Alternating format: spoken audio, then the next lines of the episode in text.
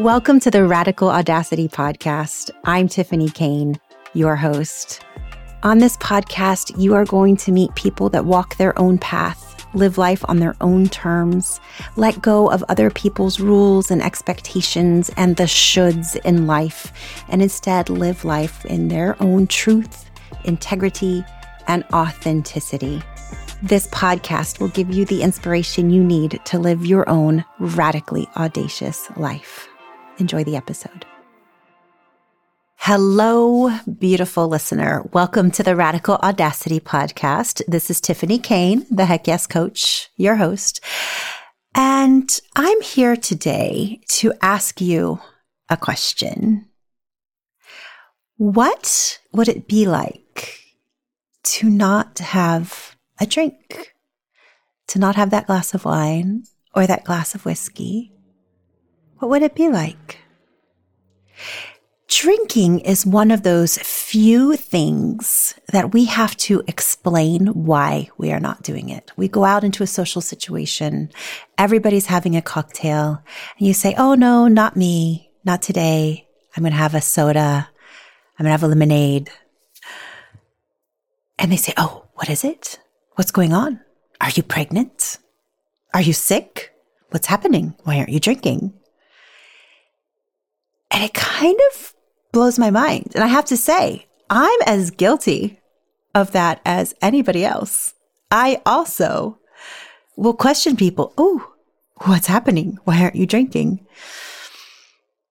And it's an interesting, interesting thing in our society where we view drinking as so normal that not drinking is abnormal. And we imagine that a life without alcohol must not be as delicious, not as tasty. I mean, who wants a steak without a glass of red wine, right? And yet, for many of us, many of us, we have tons of stories of how alcohol has actually hurt us, damaged our life, whether it's waking up the next morning with a hangover, going to a meeting not at our best because we were sick the night before, um, not showing up for our kids the way we want to show up for our kids. All kinds of stories, some small stories, some large, painful stories of how alcohol has damaged our life. My guest today, Kay Allison, has a radical view on what life can look like without alcohol. She calls it Juicy A F, which I think is amazing because, you know, juicy as frick, right? Or juicy alcohol free. And she has such a beautiful way of approaching the subject of experimenting with the idea of what would it be like to be alcohol-free. Now, Kay comes to us with a background that is quite illustrious. She was the senior vice president at a global ad agency. She was a, also a single mom, and her drinking escalated to a point where she one day decided, I need to be alcohol-free. And once she made that switch, she was able to increase her income by six times. Yes, six X her income. She met her dream man, who she is still married to and crazy about twenty-one years later. She's helped Fortune two hundred companies, not Fortune five hundred, Fortune two hundred companies generate two billion dollars in new rep- revenue. She's adopted a child, written two books, invented four successful businesses, traveled around the world, and currently lives in her dream home. Wow. She's an executive coach, a healer, and a clairvoyant. She lives in a pine forest in Colorado and meditates by a waterfall every morning. Yeah, that's a juicy A F life, right? I mean, amazing.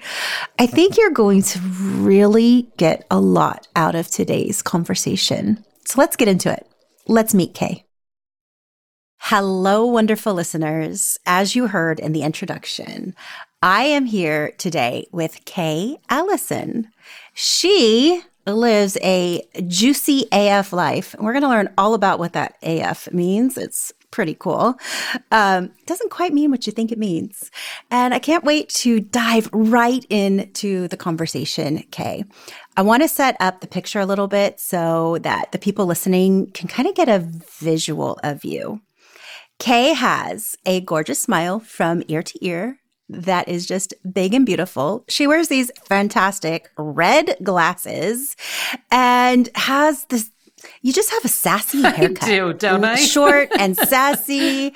And you just, this energy that comes off you says, I am confident, I am fun, I am here, and I absolutely love it. I'm so excited to have you today.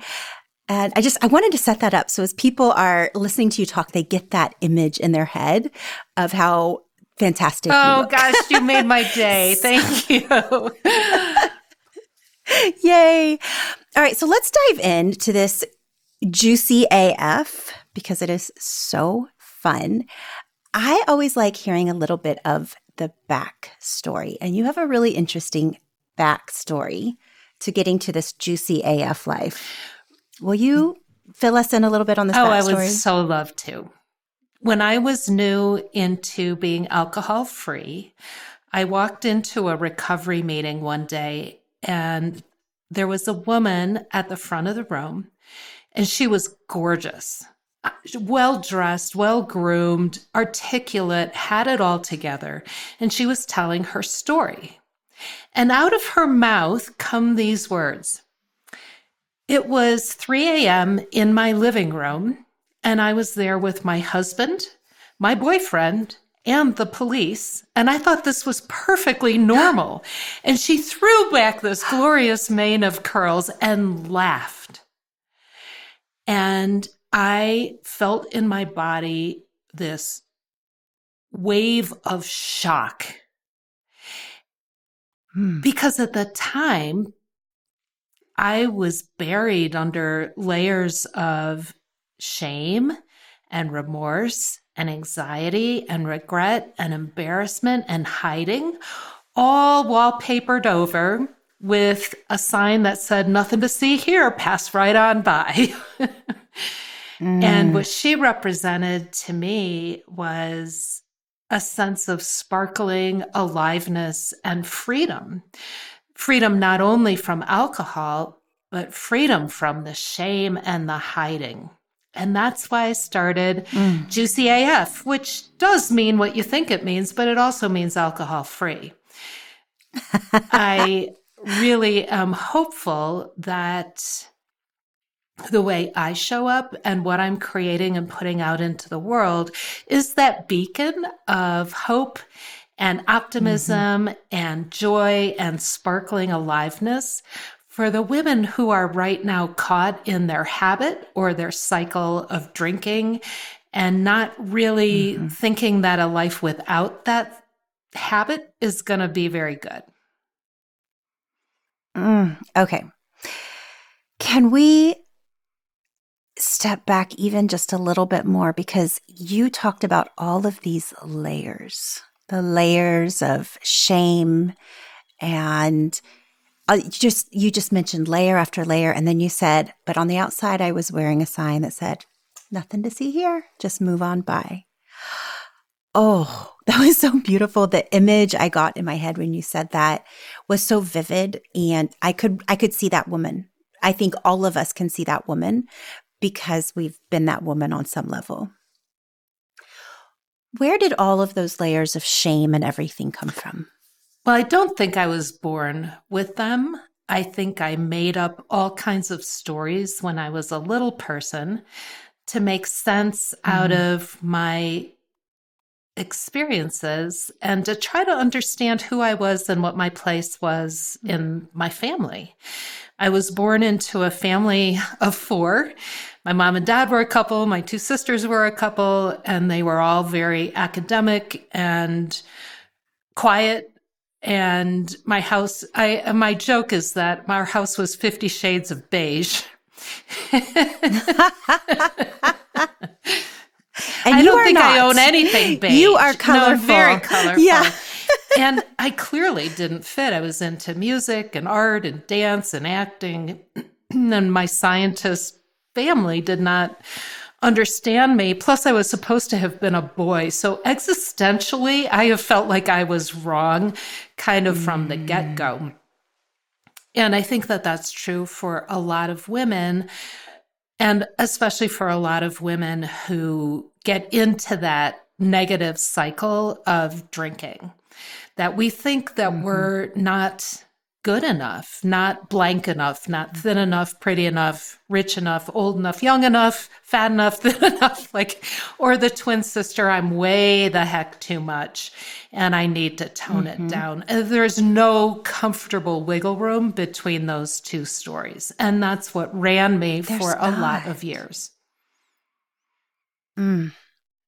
And so did you then take comfort in drinking on some level? Was that something like a, was it a part of your identity? Was it a comfort? Was it a an escape? Where did drinking fit into all of that? Well, as I said, I grew up in this beige, quiet house, and drinking to me represented color and magic and endless mm. possibilities. I mean, you never knew what was going to mm. happen once I started.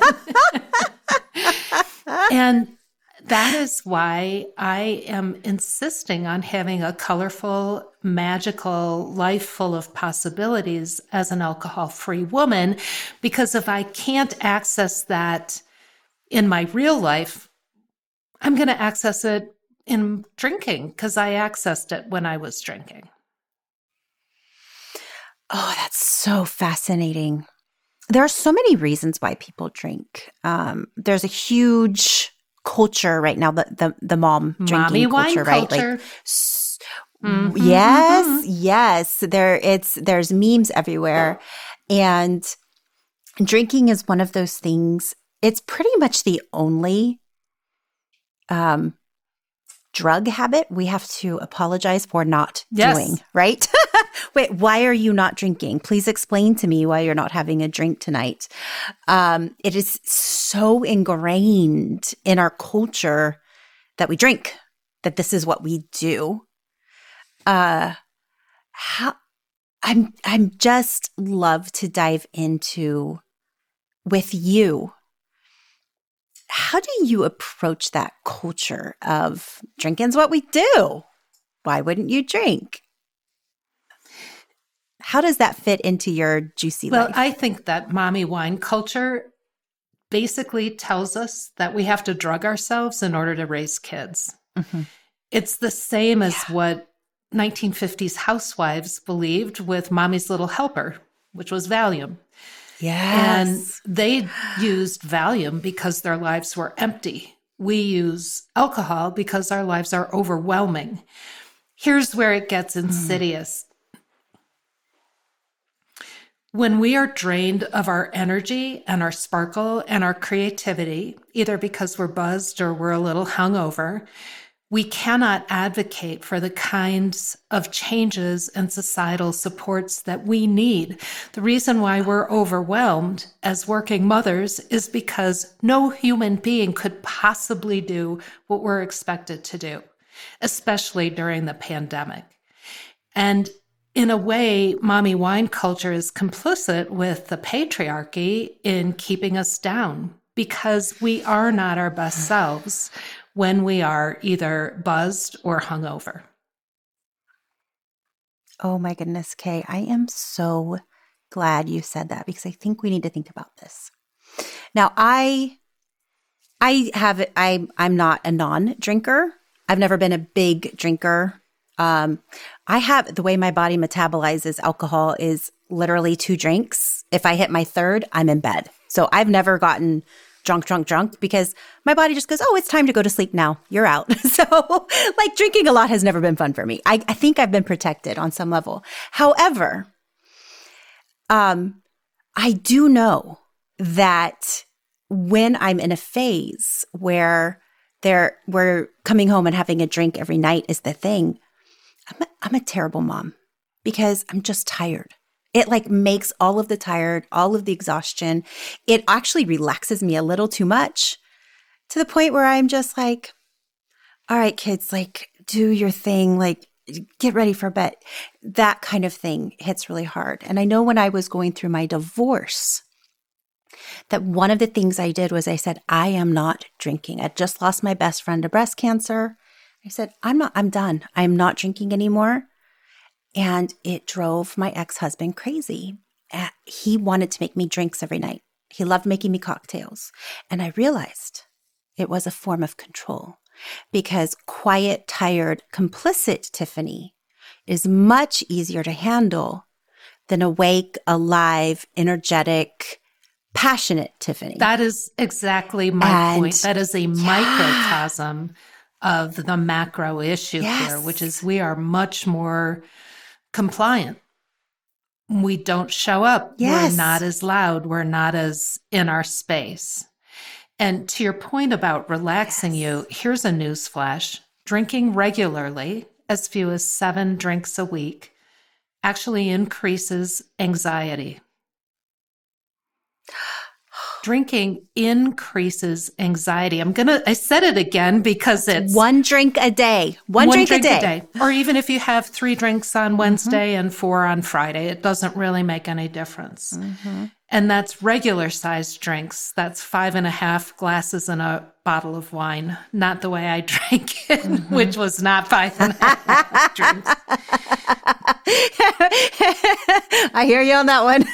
It actually long-term and not even, doesn't even take that long to build it up. It actually makes us more anxious. The biology of it is mm-hmm. that our bodies adjust and we start to anticipate that alcohol is going to be coming online. And so because we don't want that depressant and relaxant to slow our heartbeat down to the point where it forgets to beat, our baseline ratchets up to be more anxious, anticipating the dr- the alcohol that's going to be coming in. So if you have a problem with anxiety, you can experiment with cutting out the drinking for a couple of weeks to see what happens.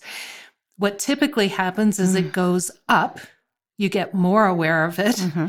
and then it eventually reestablishes a normal baseline. This is fascinating.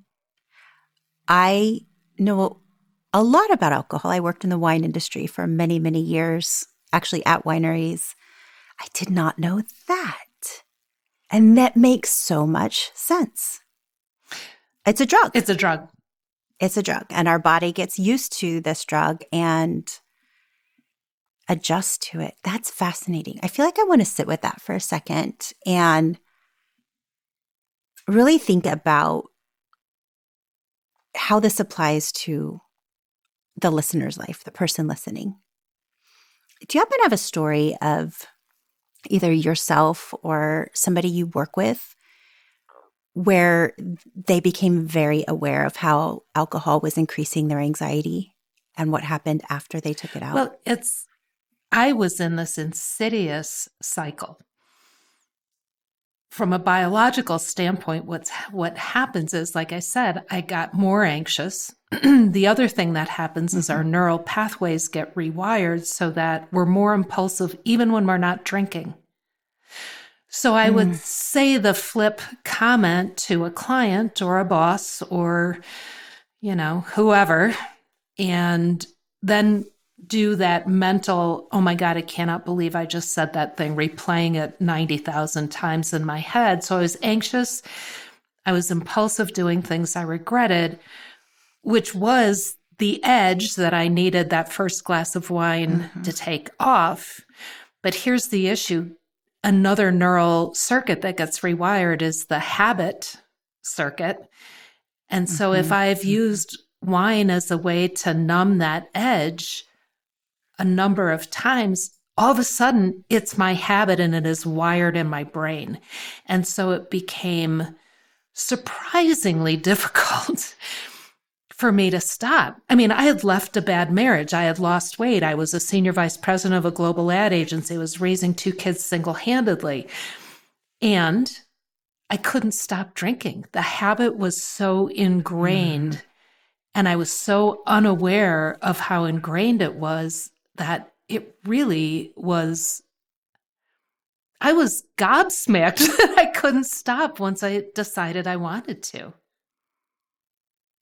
Wow. I truly believe that people listening can identify with that. They can feel that. They can, um, they've lived some part of that story, that the not being able to stop with it. What finally made you go to that first meeting where you saw that vibrant woman? The distance between how I think thought of myself and what I was actually doing became a chasm that could no longer be wallpapered over. Um, being a great mm. mom has always been essential to my self-esteem. And I really didn't drink to excess in front of my kids. And then there was this one night where I was hosting a party at my house that I couldn't afford, by the way, could not afford. Mm-hmm. And beca- because it was important to me, I decided at six o'clock, oh, I'm going to drink Diet Coke tonight. No alcohol. And wouldn't you know it, that darn waiter came around one too many times with a gla- with a bottle of champagne, offering me a glass. Mm-hmm. And about ten thirty, I thought, oh, I believe this little lie. Oh, one isn't going to hurt. And my older kids, who were then nine and fifteen, had to undress me and put me into my bed. And mm. I was done. The switch flipped, and I was willing to do whatever it took to not be that mom to my kids. Thank you for telling us that. You know, we can't recover quietly if it means that other women can't see themselves in my recovery. If you can see yourself in what I'm talking about, in the way that I drank and the way that I felt, I also want to embody to you that manifesting your ideal life is possible for you too. Mm. You you don't have to be caught in that spiral. Oh my goodness. Okay. Now we're getting into the good, juicy part of this conversation. I I love the I love when we're able to get rid of the shoulds, get rid of the shame, get rid of um, all of those layers that you talked about earlier, all of those things that often bury us, make us put on a mask, and get us caught up in things like over drinking and all of that.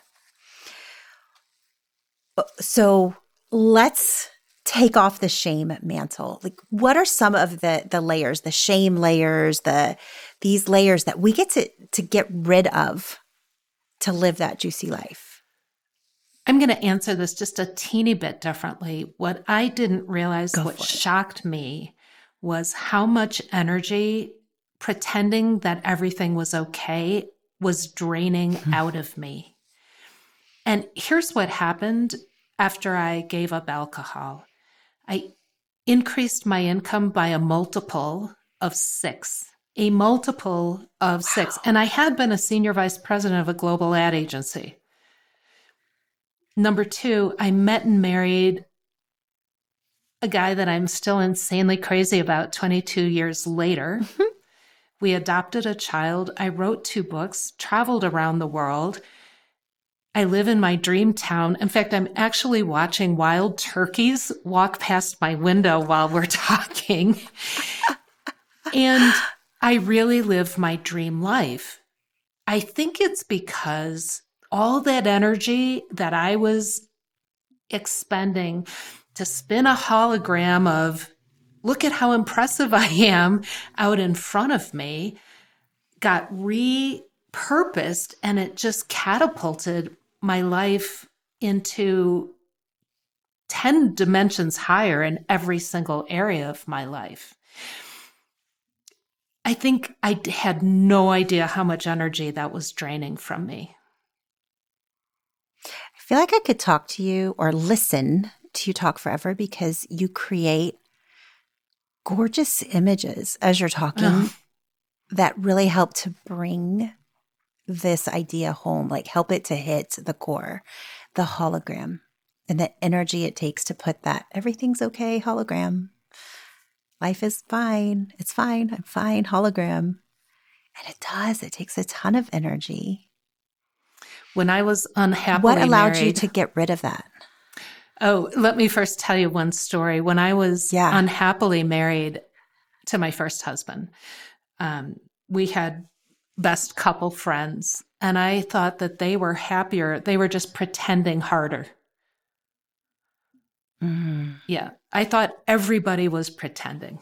And uh, God, it's just exhausting. So what helped me get there? Number one, seeing women like the one I was talking about talk mm-hmm. truthfully about the thing they had been burying underneath all that shame, just to be able to matter-of-factly say it. Oh my gosh. You know, that in itself is so liberating. That's why when I got alcohol free, and what I've created with the Juicy A F program is a combination of connection. So if I hadn't seen her do that, it never would have occurred to me that that was even possible. So that connection with other women that are walking through that circle of fear, and women who have already walked beyond it, is super important. And the second is to create a roadmap of what an alcohol-free life can look like, how to get to manifest your perfect life, your ideal life. And with twelve-step programs, there's obviously twelve steps. With Juicy A F, there are ten experiments that I invite people to come in and play with and learn from. And one of them is substituting a spiritual principle for an old story. So my old story was I had to pretend, and the prescription for that, the spiritual prescription for that, is rigorous honesty. Oh.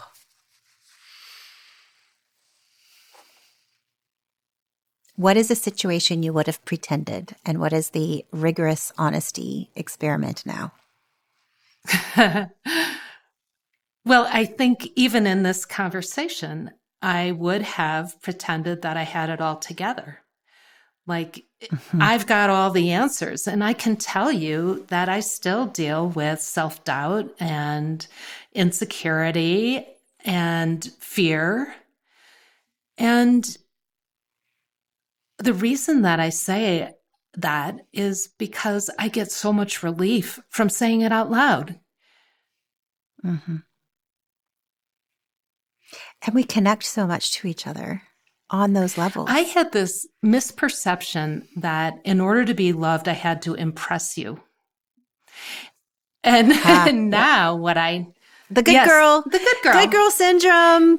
To be loved, to be accepted. Yes, we have to be the good girls. And what I've yes. discovered is when I get vulnerable, you get vulnerable. And then our hearts really do connect, and the light that lives within each one of us shines out through those broken places.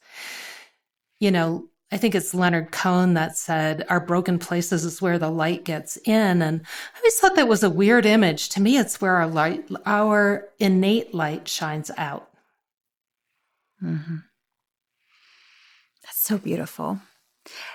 I love this idea of the the vulnerability. Well, let me let me dial back. What I really love is this playful, curious, experimental attitude that you have. I think a lot of times when we are trying to change a habit, we come at it with a lot of rules, a lot of expectations, and there is so much shame around not having control of the habit. Even something as simple as creating an exercise habit or a healthy eating habit or a getting to bed on time habit or, you know what I mean? Oh gosh, like, drinking enough so many water, things. Whatever. Yeah. Drinking enough water. There's so many things that every day is like, you should be doing all of these things. And in trying to create those habits, we create a lot of rules around them. And in creating those rules comes a lot of stress and anxiety and self-judgment. Right? Just, oh, I, there we go. I had French fries for lunch today. Every, I'm terrible. I can't, I'm not in control of my body and my weight. And we create so many stories around these rules. Yet, if we can be curious and experiment, well, what happens mm-hmm. if, okay, I had French fries at lunch, but what happens if I decide, well, dinner is I'm going to just love that grilled chicken and, and the roasted broccoli. It's going to be absolutely delicious. And I'm going to enjoy all of those nutrients that are flowing through my body that I know are coming from this healthy food. And what happens if I just reframe the way I'm talking about my food? You know what I mean? And we can do that with alcohol. And we can do that with whatever habit we're trying. It's that experimental, mm-hmm. curious mindset that I feel like smashes shame. Just gets rid of it. That's Goodbye. The intent. Goodbye. I was a professional musician in the very first phase of my career. I played the cello professionally. I majored in cello in college. Yeah, oh super goodness. Practical. I love this. I'm kidding. I, okay, are you, is it, ce- I, cello's the one you you're, sit you're a pretty down petite woman. Oh, yes. I'm not petite. You're a pretty no, petite I'm woman. Not petite. So, I'm no, five no, eight. Okay. Yeah. Okay, okay, because the image I have of you just from the pictures is that you're petite, like, wow, the cello is no. big. Okay, so you're five eight. You're definitely, I'm little, I'm five three, so.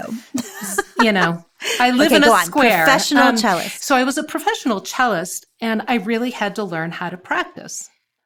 So I'm sure everybody who's taken piano lessons remembers you start at the beginning of the piece and you get to the hard part and you mess up and you start again at the beginning of the piece. I did that for years until I learned that the place where I mess up was like a, a knot in the chain of a necklace and that you have to gently pull it apart.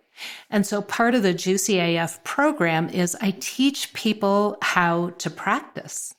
So, for instance, if we're practicing this week honesty, since we've been talking about honesty, how do you breathe when you're honest? And if you can't access that, how do you breathe when, breathe when you're dishonest?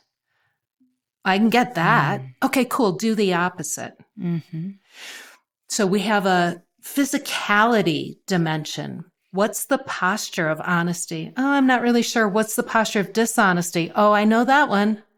Great, do the opposite. And just play with it for a day and learn from your own experience, right?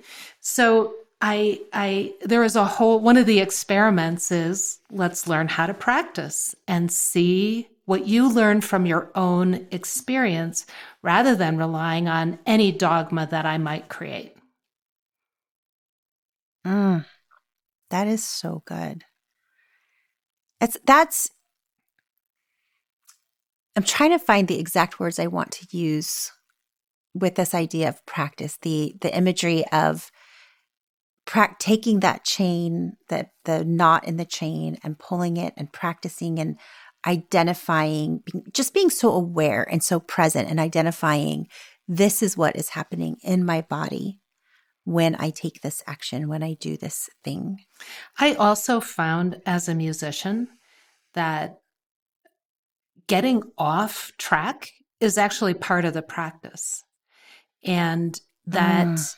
gently learning how to bring ourselves back to what we've set out to do with the new habit is the key to having a practice. I've had a meditation practice for thirty years, which is crazy to me. But um, what they ask you to do is to gently bring your attention back to your breath when you're thinking about your to-do list or whatever, because that is exactly what is supposed to happen and does happen to all of us when we start meditating. Mm-hmm. And that gently, gently, gently, gently, not punitive, not harsh, not judgmental, not yanking. Gently, gently bring your attention back. And I also find that making something as minuscule as you possibly can. Like, I want to start meditating. I say to the women I work with, great, thirty seconds. I want you to start with thirty seconds. You are not allowed to do any more than thirty seconds because it's more important to get the consistency going than it mm-hmm. is to spend an hour in full lotus with the candles going.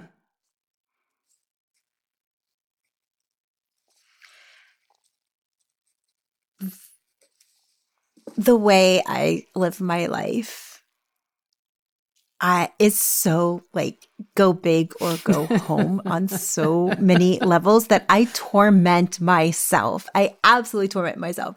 I mean, I listen to this, you saying, oh, thirty seconds, meditate for thirty seconds. I'm like, I don't, I can do better than that. But I know my brain, I know my mind, and I know I have a very hard time meditating. It is guided meditation or sound bath meditation I do great with. But if I'm just sitting with me, myself, my thoughts, I know I have a hard time.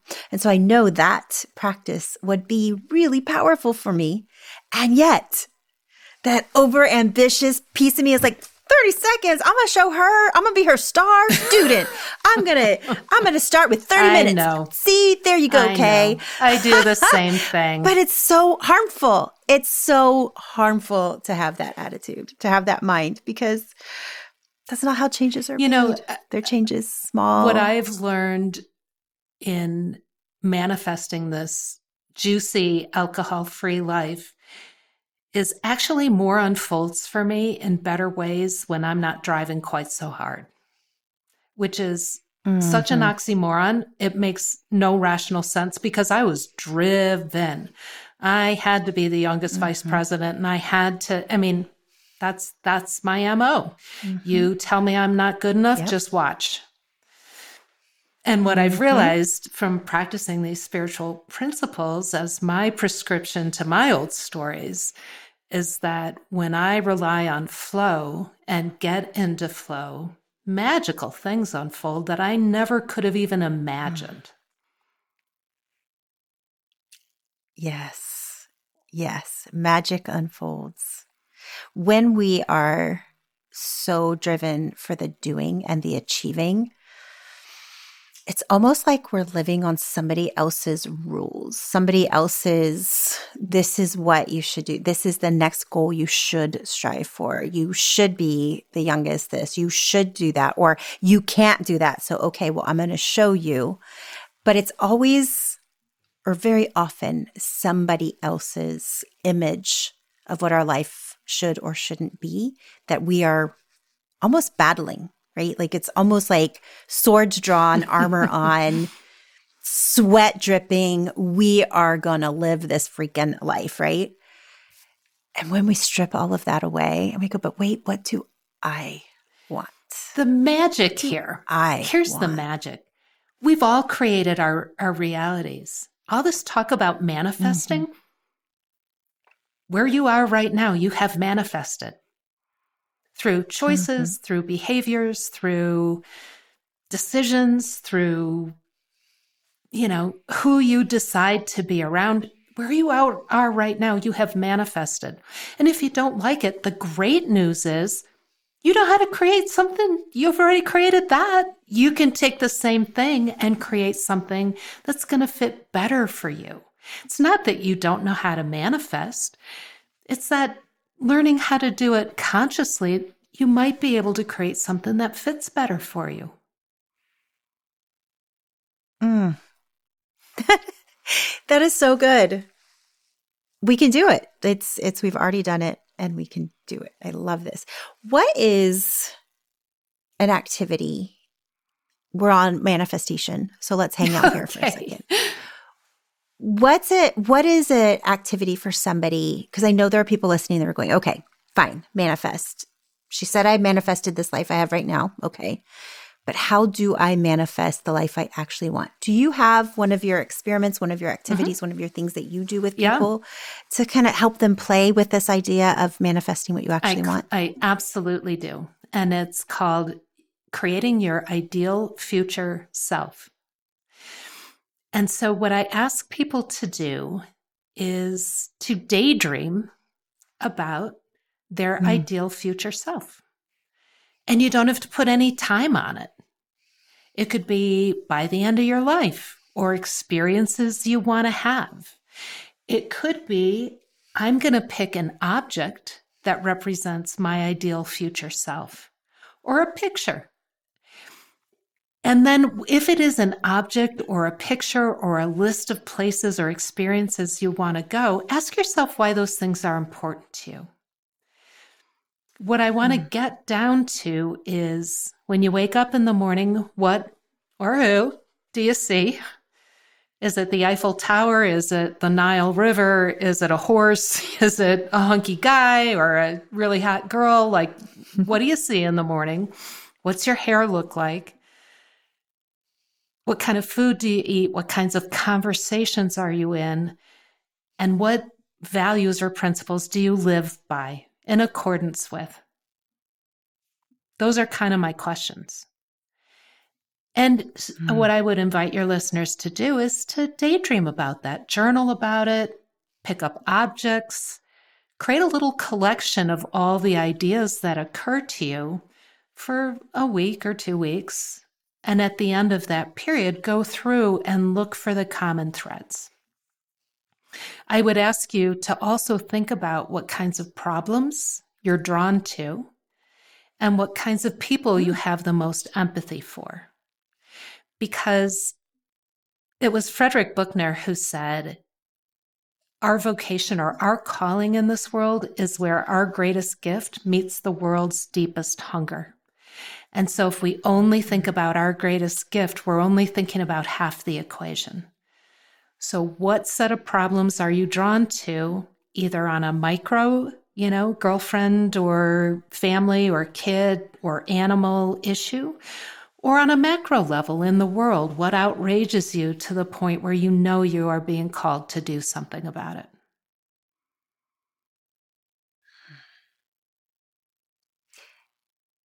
This is powerful advice, and it's advice that brings us truly back to ourselves, truly one hundred percent back to ourselves and creating what we want for ourselves, not what anybody else wants for us. But we sit with ourselves. I love that you have people work over a period of time on that as well. Because often what we think we picture for ourselves on one day may not be what we picture the next day based on circumstances and emotions and challenges and things that happen. And so if we look over a longer period of time and we find those threads over a longer period of time, then we're really creating that full picture of what we care about, what we dream about, what we mm-hmm. want. And we are so in a society that's about right now, pleasure right now, the the whatever your pain you're experiencing right now, relief from that pain right now, mm-hmm. just such a consumer right now, right now, right now society that if we can practice that longer term, who is my tomorrow self and what does she want? What does she care about? It goes hand in hand with one of the first experiments that I invite women in my program to do, which is to take a piece of paper, draw a line down the middle, and in the left-hand column, make a list of all the things that drinking gives you, gives you. Because we, we wouldn't keep doing it if we didn't get something from it. And then on the mm-hmm. other side, to make a list of everything that it costs you. And then I asked the question, what do you know about, notice about the time frames of what it gives you versus what it costs you? And what I noticed when I did this was what it gave me was very short-lived. I felt pretty, I mm-hmm. felt sexy, I felt funny, I could be outrageous. But longer term, I was doing things I didn't feel great about. I had anxiety. I had a lot of remorse and shame. I had to do a lot of pretending. I put myself at risk. You know, there's a time element there. Yeah, yeah, definitely. Thank you. You're welcome. I feel like this conversation today, um, I came into the conversation excited. I knew it would be good. And I knew you'd talk about some some really interesting things that are, are important. This being true to who you are. And there are many people that alcohol is is hurting them. It is hurting their life and their quality, and and they need help. And I love the way you do your work. So I knew coming into this conversation that I would enjoy it. I feel like I'm coming out of this conversation with a a new experiment, a new some new things that I want to try, just going out there.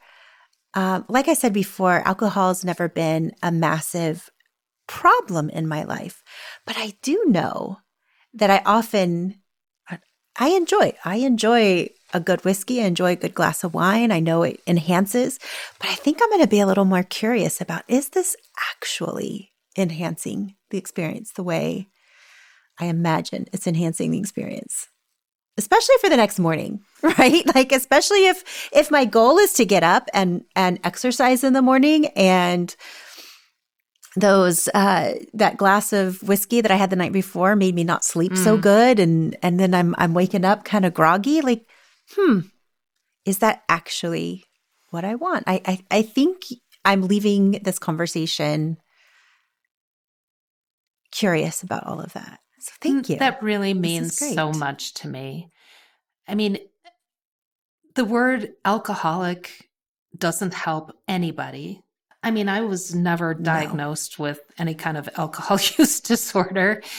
And what I'm trying to make accessible to women like you, and, you know, women that are maybe drinking a bottle of wine over the course of a week, is mm-hmm. you can experiment with being alcohol-free. It's an invitation to come and play and get curious and see what happens. Because if it isn't better A F, double entendre intended, why bother? Yeah. Yeah. And I have a feeling. Well, I know the I know, I know, because I've I've gone multiple times in my life where I have said I have been A F, and I lost weight and I had more energy and felt more in control. Yeah, right. Like real, like real in control. Like, yeah, I, I, I'm good. I've got this. So uh, I yeah, thank you're you. So this welcome. Is a beautiful I conversation. I love this today. conversation. I Me too. I feel really, really good and excited and um, curious. So I, I love this. And I hope the people listening, I hope you listening are hearing the beautiful, non-judgmental. I love that you're not using the word alcoholic. I love that you're not using the word disease. I love that you're just saying, what, what, what would it look like to not, to go a week or two or four? Like, what would it look like? Um, with that in mind, is there any, before we switch over into kind of the the fun, getting to know you a little bit of a different way, is there anything else you would like to say to the people listening? Well, I would love to invite all of you to come participate in my twenty-one day alcohol-free experiment. Um, mm. juicyaf.life forward slash two one. The number's two one, and I'm offering it for half off right now. It's twenty-one days where you'll create new habits to replace the drinking habit and get really clear about your ideal future self. And we'll start talking about the guide to get there. And it's only twenty-one, twenty-one days. days. That's fun. That's it. It's cool. I love it. All right, let's switch over Great. into getting to know you a, a little bit better on a different level. We are big, giant book nerds over here in the Radical Audacity world. And when I say we, I really mean me. So I always love knowing what people are reading. What book are you reading right now? Oh, I have a stack of twelve. I read like you do. I love I it. I probably read three or four books a week. Like I read. Oh my yeah. gosh. So the one that's making the biggest difference to me is a book that I've actually been reading and rereading on a, on a cycle for probably three years. It's called The Way of Mastery, and it's teachings from mm-hmm. Jesus. Hmm. Tell us a little bit about it. Well, it's a trilogy, and um, oh. let's see, the first one, I'm not, I don't remember what the first one's called. The second one's called The Way of Transformation, and the third one's called The Way of Knowing. And what I love about it is the orientation is around allowing divine energy to flow through us rather than seeking something outside of us. And mm. just that shift of considering how to be in touch with whatever you call it, chi, mm-hmm. energy, the universe, that it's not something outside of us. It's not a cloud man where we have to go and beseech, you know, we have to go and beseech mm-hmm. and maybe have grace bestowed upon us, that it's more of an opening than a driven kind of search has been, has permeated my, my way of being. Anyway, I, I really, really love it. It's That's similar to A Course in Miracles, but it's less mm-hmm. dense and hard to navigate on your own. That's really beautiful. I'll have to check that out. I love that concept. I was raised in a super intense patriarchal religion with massive rules, and you too. Okay. So we've got that in common. Um, and divinity, it was absolutely outside of you, right? Like you had to pray for it, and you had to pray for it. Like even the way we prayed was very prescriptive of you say a prayer and then you say, through Jesus Christ's name, amen. Like I couldn't even say the prayer directly to God. I had to go through somebody else. Um, and women could not pray out loud on their own. They had to pray, have a man pray for them, like totally searching for God outside yourself, right? I love the idea that d- divinity moves through us, that we are divinity, that we are this light. I'll have to check that book out. That sounds beautiful. It's so dense. I mean, I'll read a paragraph and think, I've never seen this before. And I've probably read it four times. It's like looking at a work of art. Every time you look at it, you see a different mm. message based on where you're at. I think books are mm-hmm. the same way. They're so fun to read over and over again because you get something different out of it. Well, and I will tell you the best Beautiful. novel that I've read recently is called The Marriage Portrait by Maggie O'Farrell. Her breakthrough oh. book here in the States was Hamnet.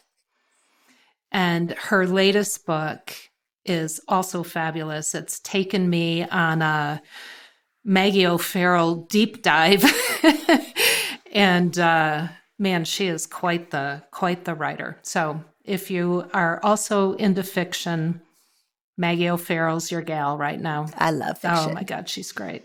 I love fiction. I do too.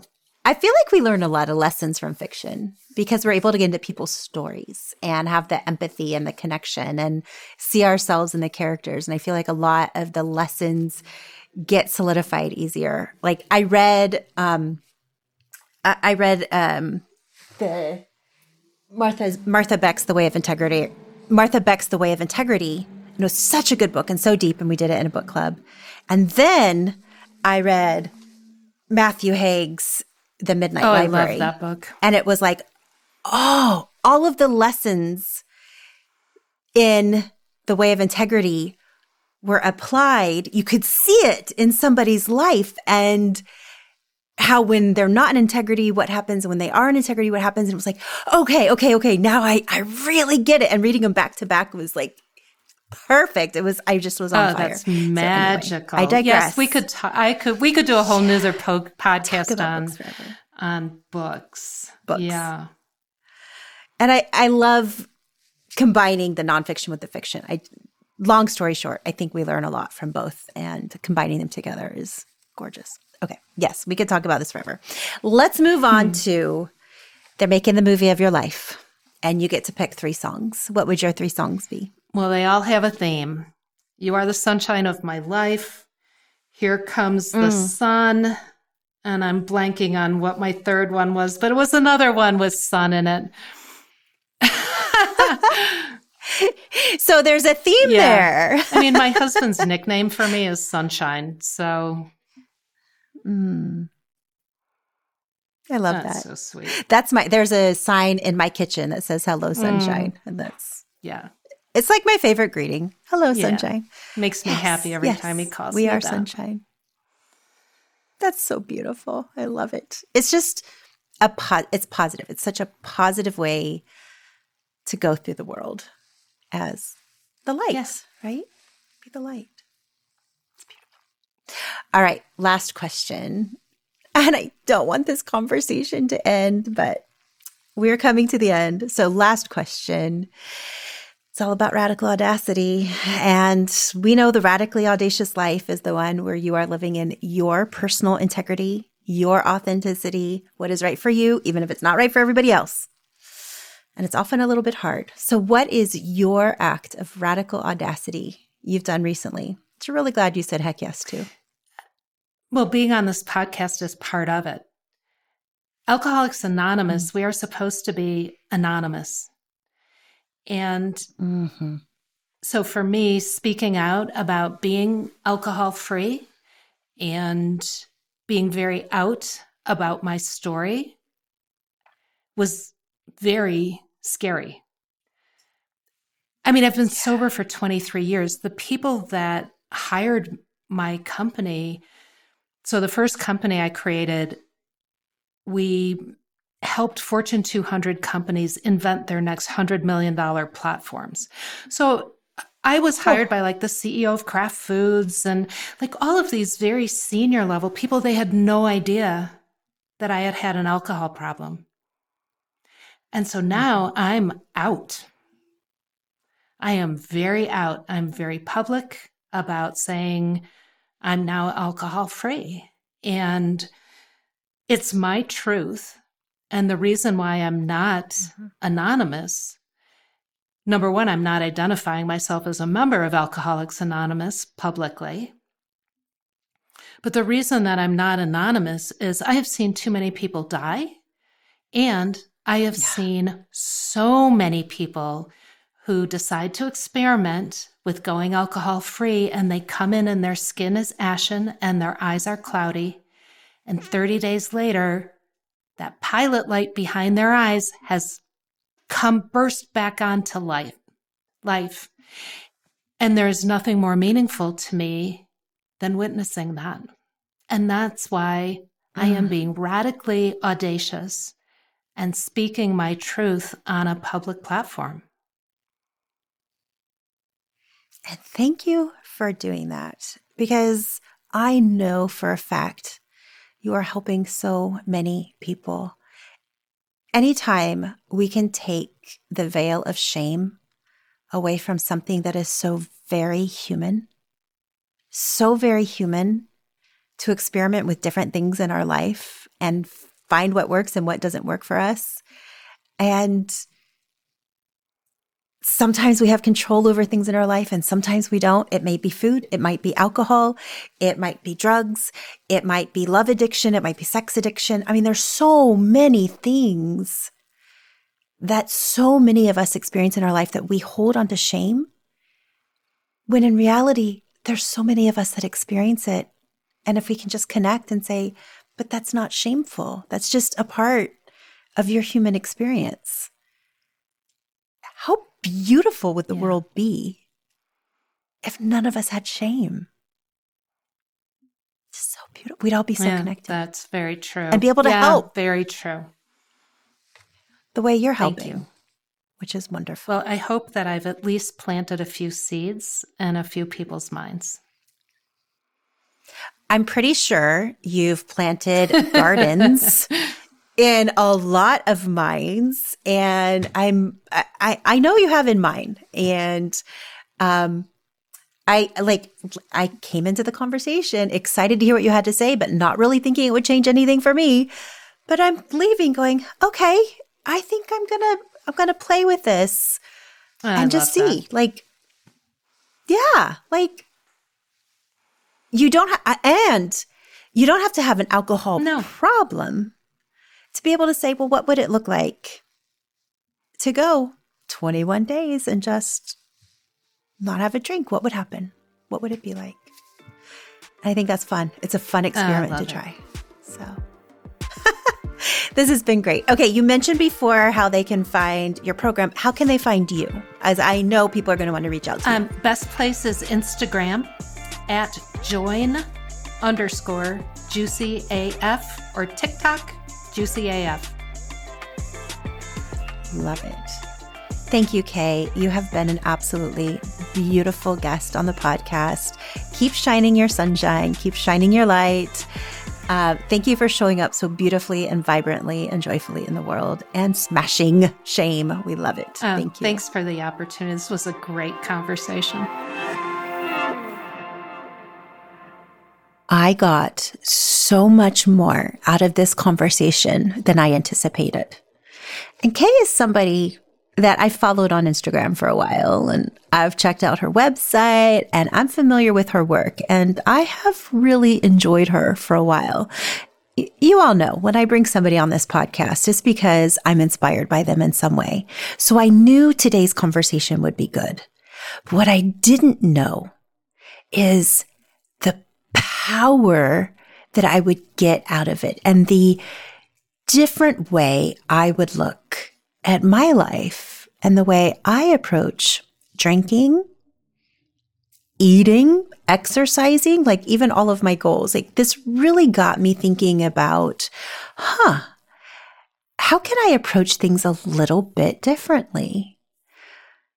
Drinking's never been a huge problem for me. I, my body doesn't do well with alcohol anyway, so the idea of getting drunk has never been a fun experience for me, a fun concept. I pretty much um, have a drink or two and I'm done. If I hit a third drink, I'm I'm asleep. I'm out. I'm not a fun drunk. So it's it's never been a way of life that is enjoyable for me. But I do enjoy a glass of whiskey. Whiskey, yes, I love whiskey. I enjoy a glass of wine. Absolutely. I love a cocktail. Absolutely. I enjoy those things. So I came into this podcast episode thinking it's going to be a fun conversation with Kay, but it doesn't really apply to me so much. And I am leaving this conversation completely transformed, thinking, ah, a lot of this does apply to me. I love how she said this mommy wine culture is a trope that feeds into the patriarchy. Now, you all know how much I love talking about the patriarchy. This is not anti-men. I love men. Patriarchy hurts men as much as it hurts women. But patriarchy is all about controlling women. The Mommy's Little Helper of the fifties was when women were bored and stuck at home. And now this mommy alcohol culture is we are overwhelmed and overworked and juggling too much. And this come home and have three or four glasses of wine at night just to function creates women that are not working at our best ability. And that's good for the patriarchy when we're tired, when we're exhausted, when we have a hard time getting up in the morning, when we just don't have the energy to work on that project that we wanted to work on after the kids went to bed because we've had too much to drink. That's good for the patriarchy. It's not good for women. And I thought that was really interesting how Kay brought that out. Very interesting.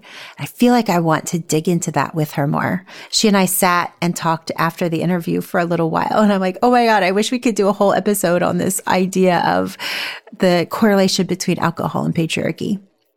Don't worry, I'll bring her on Instagram live so we could talk about that more.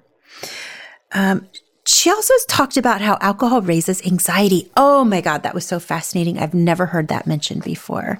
The correlation of alcohol and anxiety and how it changes the chemistry in your brain. And then you live on this constant anxiety hamster wheel. And I know for somebody like me that has a lot of anxiety anyway, this is a really important thing to consider, an important thing to think about, is that, you know, glass of whiskey at night to take the edge off, actually making the edge worse. It's really interesting.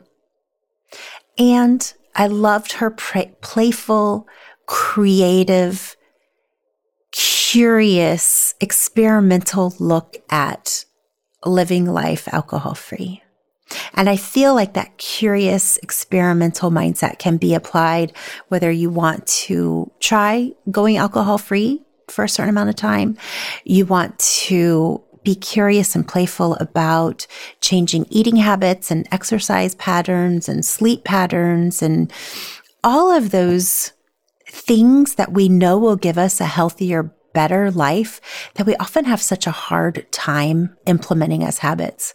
Well, what if instead of looking at them in such a rigorous way where we feel shame when we can't keep up with, you have to eat this certain way, you have to not drink, you have to exercise daily. What if we were curious about it and we experimented and we said, well, let's try it for this amount of time. What happens?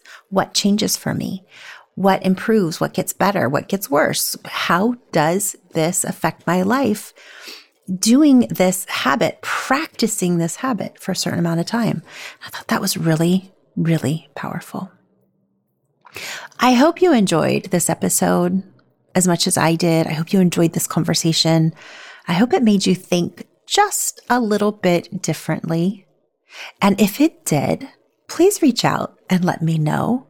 I absolutely love it when you reach out to me. I don't know, Instagram D M, it's a great way to reach out to me. But when you D M me or you email me and you say, Tiffany, this episode made me think. I took notes furiously. I shared this episode with a friend. When you do those kinds of things, it really feels good. So I encourage you to do that. Reach out to me, share this episode with a friend. Remember to press the subscribe button if you haven't already on your podcast player, or the follow button. And um, that way you get every episode when it's released. Thank you so much for listening. I hope you live your most amazing life. And I hope this episode has helped you to do that. And whatever you do, remember to raise the volume of your voice. I'm listening.